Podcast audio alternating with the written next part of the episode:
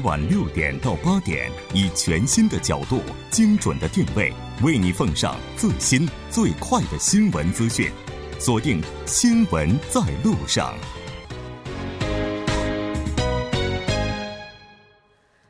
好了，欢迎回来，了解最新热点焦点。锁定调频一零点三，《新闻在路上》。稍后是广告时间，广告过后马上回来。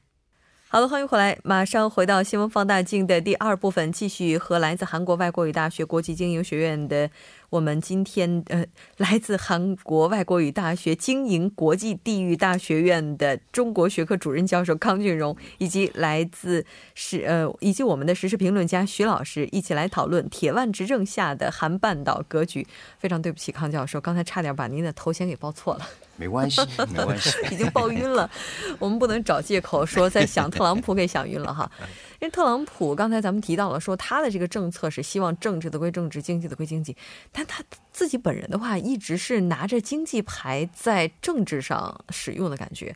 如果要是说他自己的原则是希望把这两块分清楚的话，那么他已经犯规了。他是他，我看啊，他那这种做法是他这种战略，因为政治跟经济不能这么个分开的。那其实这个他为了挽救这个。美国经济的有些这个借口，那一直压迫给别的国家。嗯，那所以呢，那应该是那是一种那个战略。有有些人说呀，那个他现在那个决定百分之二十五的钢铁这个关税也是如此。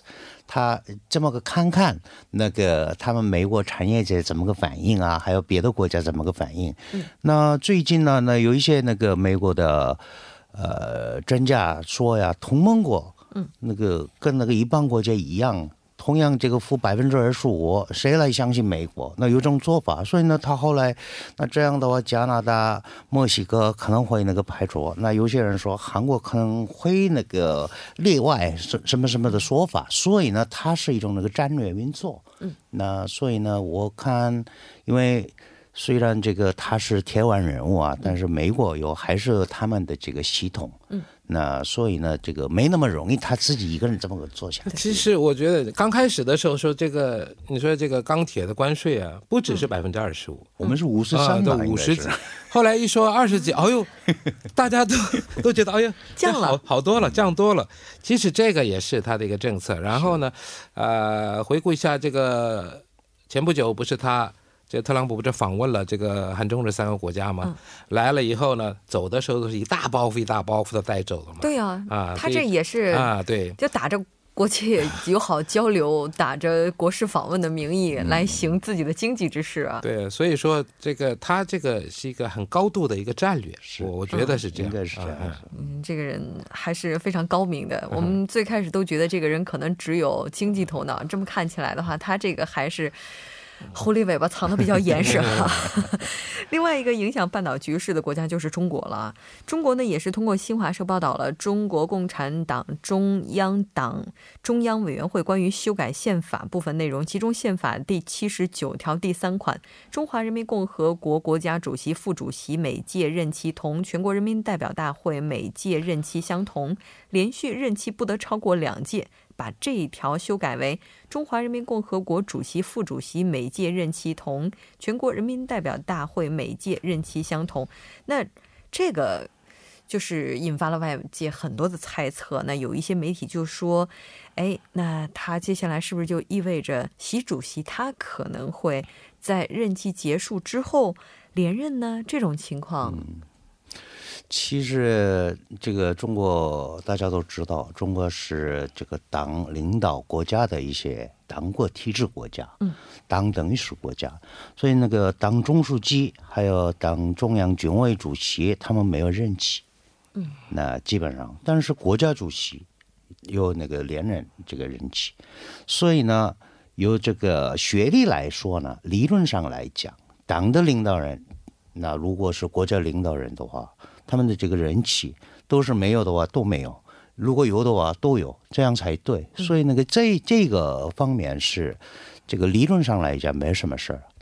那其实这个为什么呢？很多这个外国专家或者是韩国媒体也是非常关注。但是这个国家主席啊，他是名义上的一个原这个国家领导人，因为他没有军队的统帅权，国家主席本身没有这个军队的统帅权，所以呢，那个党中书记兼中央军委主席的人担任国家主席，才会有这个国家主席有力量。现在那个大家都知道，北韩那个名义上的国家主席是这个金永南。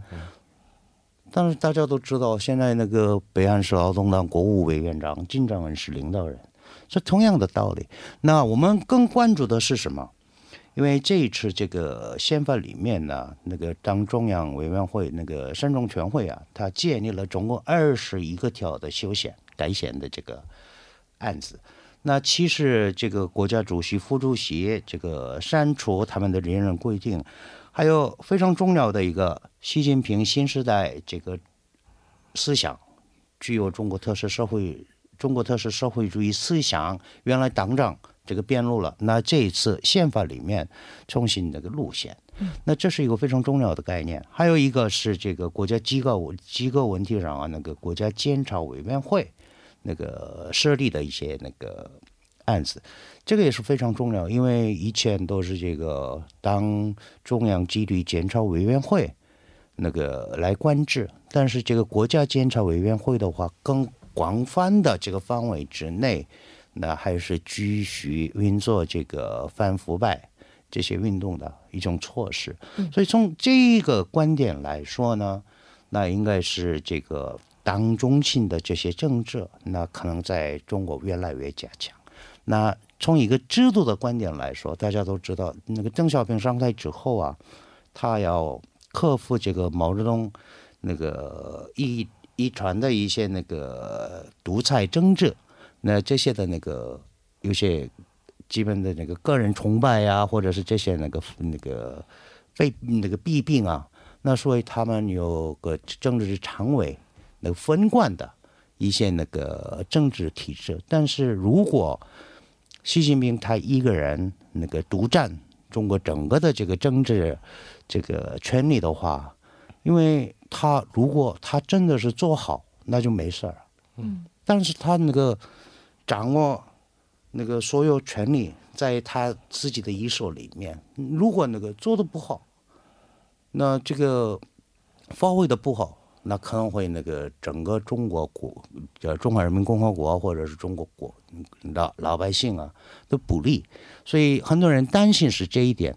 但是我是这个研究中国共产党还有中国国内政治的人来的这个概念来说，这是中国国民老百姓中国共产党会选择的。如果习近平做得好，还还在可以那个做下去；如果做得不好，那可能会那个发生变故，或者是党党内的有一些那个这个牵制会发生的。所以呢，这这个很多人说什么他这个开辟了一些那个终身地位啊什么什么的，那是这个言之过早啊。那现在那个还不不要谈这些东西。就是国家主席啊，刚才康老师介绍过了，就是这样一个一个名义上的一个国家领导，但其实重要的呢，我们以前不是说嘛，什么枪杆子出政权，嗯，所以中央军委主。主席这一块很重要，所以说过去呢，这个江泽民啊，他这个这个卸任的时候呢，他保持了一段的这个中央军委主席这个，就是就是呢，因为这个这个军权在中国呢可以说是非常重要的，但是那个呢没有限，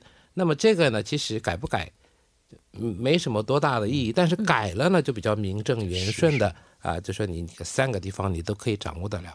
啊，这样的话呢，啊，这个如果说你这个政策推进的好，能使中国啊再进一步的发展的话，那么，呃，可能中国人民也会同意他。再继续，或者是那是完全是中国的选择。嗯嗯，这不是这个外国所能这个干涉的一些事情。其实，这个欧美的一些媒体啊，也对这个事件在中国街头进行了采访。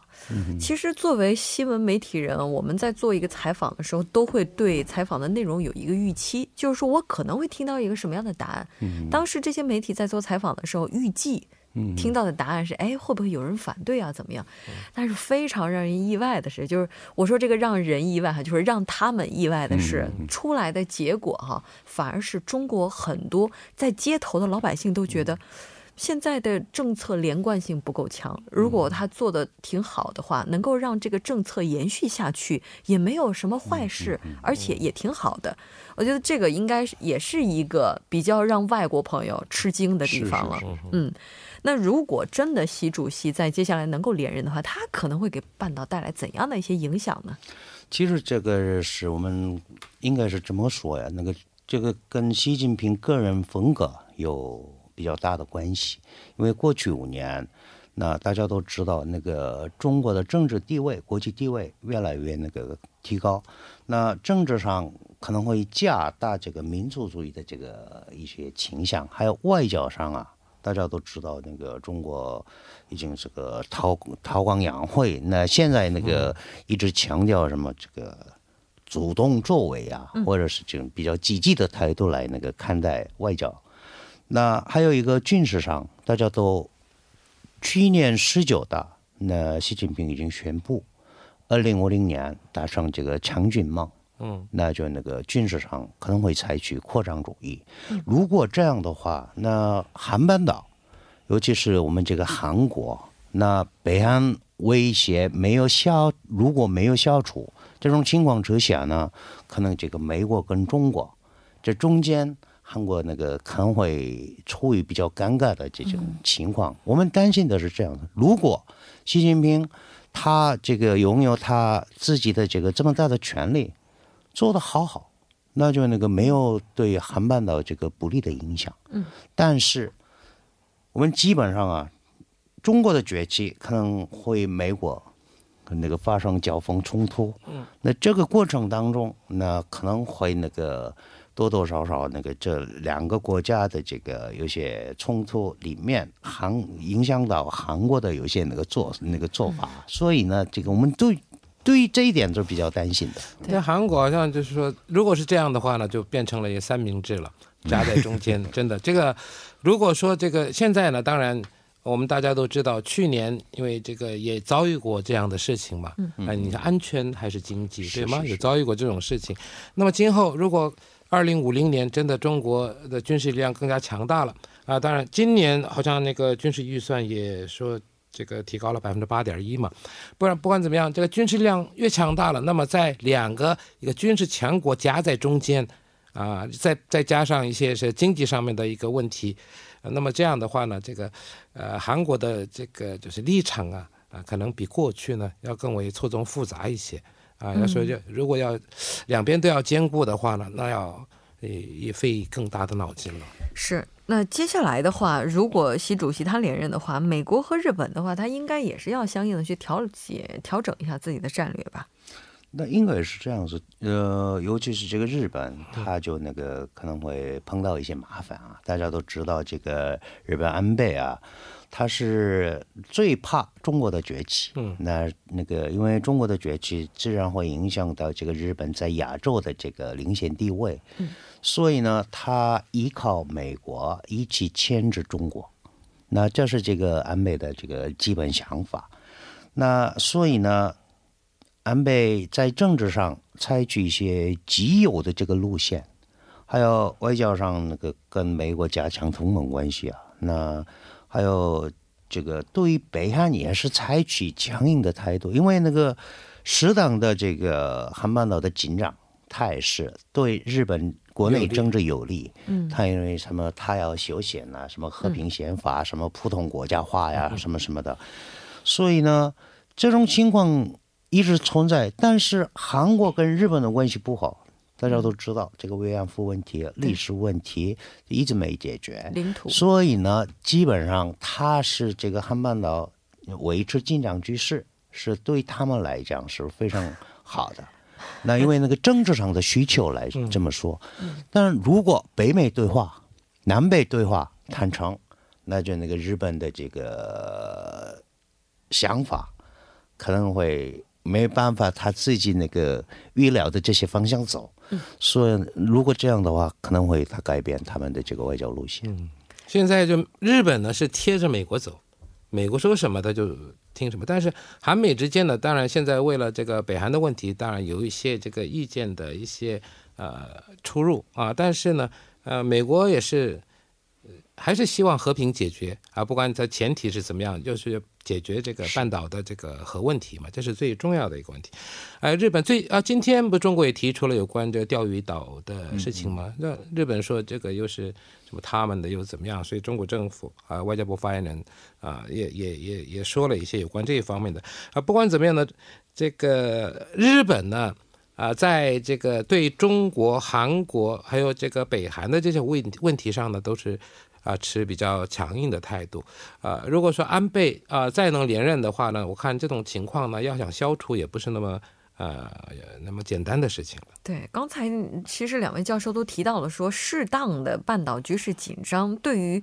日本国内政治来讲是好事情，而且适当的和韩国保持一定的紧张局势，对他国内的政治也有好处。是是，也就是说政治上的考虑。嗯那我们反过来说，如果这个就是不存在他们国内政治上这些矛盾，其实韩国和日本之间的问题解决起来是非常容易的。但是这个历史问题，这个是很难说呀，因为那个，比如说一般日本的这个老百姓啊，很多人这么说呀。那个我爸妈，我们的这个祖先，当时为了国家的事情这么个做呀，那有什么出错呀？那那而且我们这个已经那个前年嘛。已经达成协议啊，现在又反复反复回来，那这个是不对的。所以那个 可能这一点上啊，那个韩国跟日本之间呢，可能会有有些那个维持紧张的这个局势。是的，没错。其实，在这个紧张还没有完全结束的同时，在最北边了，基本上是俄罗斯哈这边，普京可以说对这个区域的影响也是非常大的。他接下来连任的可能性呼声也是非常高的。对，大家都知道这普京啊。他连任，所以八次的总统，然后呢，一次一一次的这个总理啊，梅德韦杰夫呢，你当总统是是，事实上都是他嘛。然后呢，那么当了一一任的这总理以后呢，又选这个总统，啊，那这样说的话，可以说是永久性的也不一定，因为他这一次呢要连任，那么连任的可能性啊，目前啊一些民调显示呢，说是也是很大的。嗯，还有最近。啊，马上这个日本啊，不是那个俄罗斯，不是还要举举办这个奥运会嘛？嗯，这种种的现在的情况，还有现在俄罗斯的一个这个军事方面，呃，也也表现，也是就说，就是又开发了什么新的武器也好，然后呢，在经济方面最近取得的成就也好，这个呢，为他的这个再一次的连任呢。好像是，呃，有很大的帮助。目前的情况是这样的。是的，那俄罗斯它在半岛问题上，它到底扮演怎样一个角色呢？似乎看起来不大的感觉。那个原来是南北关系，还有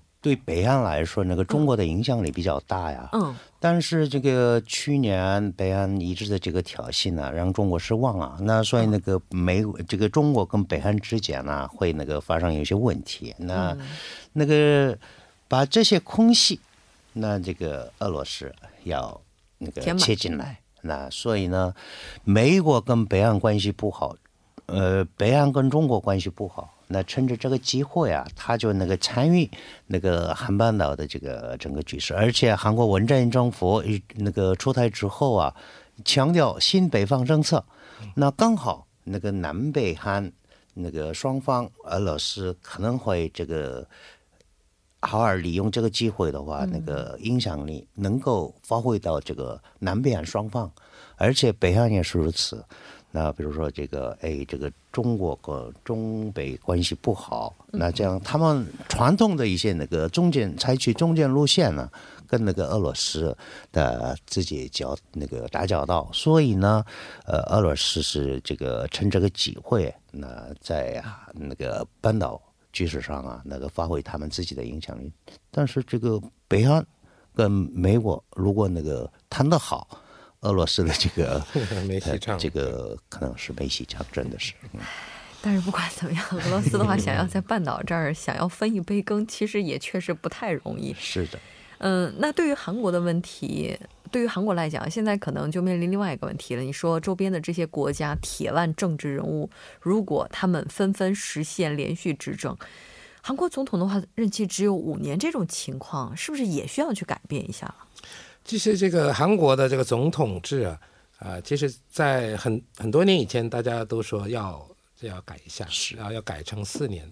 那问题是呢，你要怎么样改？这总统制是怎么样的？那么现在呢，好像这个目前的政府执政党呢，他是希望这个就是啊总统制的这个四年连任一次的。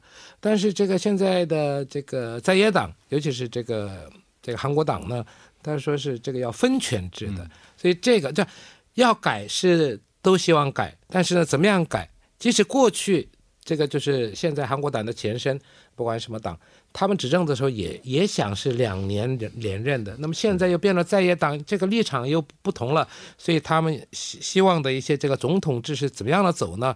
那目前这个还谈不好，所以说今年说是要最好是在这地方选举的时候呢，连这个一起要问这个啊选民的意见，但是这个到目前好像没有啊很这个突出的进展，所以说这个问题是不是真的能在六月十三号能投票？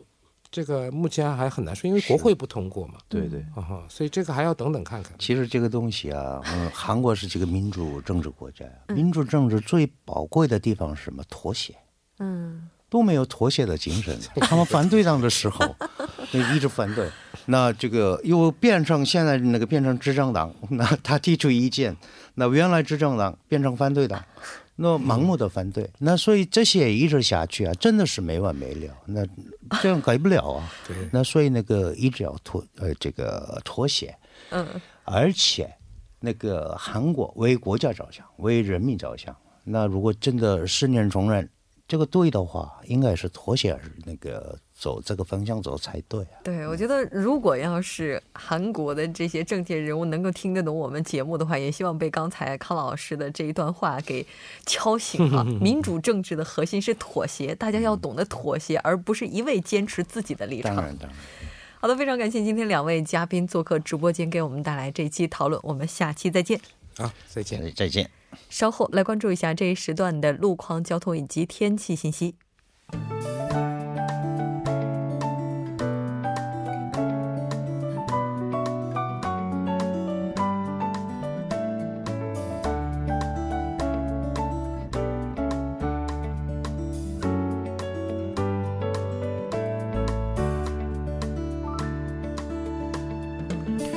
晚间的七点五十三分，这里依然是由楚云为大家带来的道路和天气信息。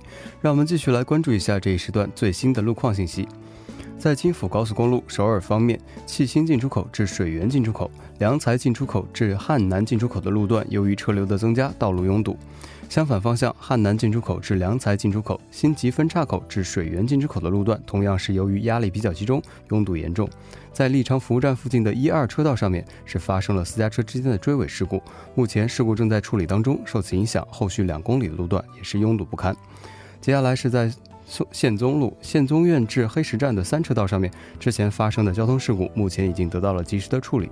不过，受事故余波的影响，该路段路况复杂，属于事故高发路段，还请各位车主朋友们参考以上信息，注意安全驾驶。好的，让我们来关注一下天气。首尔市未来二十四小时的天气是这样的：今天晚间至明天凌晨阴有雨夹雪，最低气温二度；明天白天多云，最高气温八度。好的，以上就是今天这一时段的道路和天气信息。我们下期节目再见。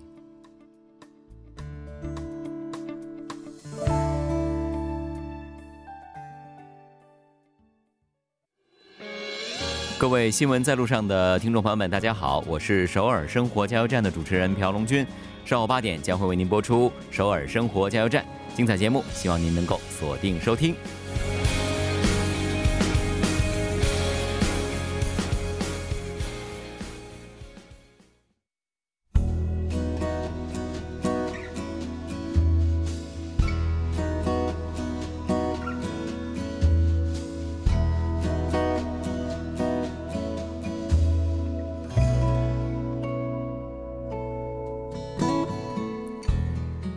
好的，到这里，我们今天新闻在路上两小时的节目马上就要接近尾声了。最后，依然为您送上我们今天的结束新闻。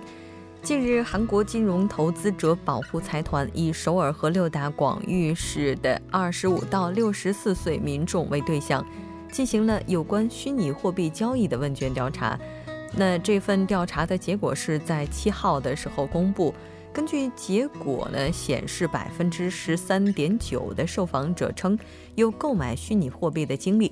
从年龄层上来看的话，越年轻的韩国民众购买虚拟货币的比率就越高。对于投资虚拟货币的目的，百分之七十点二的受访者认为是投资，另外有百分之三十四点四、三十四点一的人，那他表示是方便在线支付。无论如何，这个数据的话，确实是超出了很多人的预期。在虚拟货币市场目前情况，它的安全性啊等等各方面都不明朗的情况之下，还是建议大家应该要谨慎投资，合理理财。今天的节目就是这些了。节目组制作人范秀敏，作家金永隐月，感谢您的收听。我们明晚同一时间依然陪您在路上。我是木真。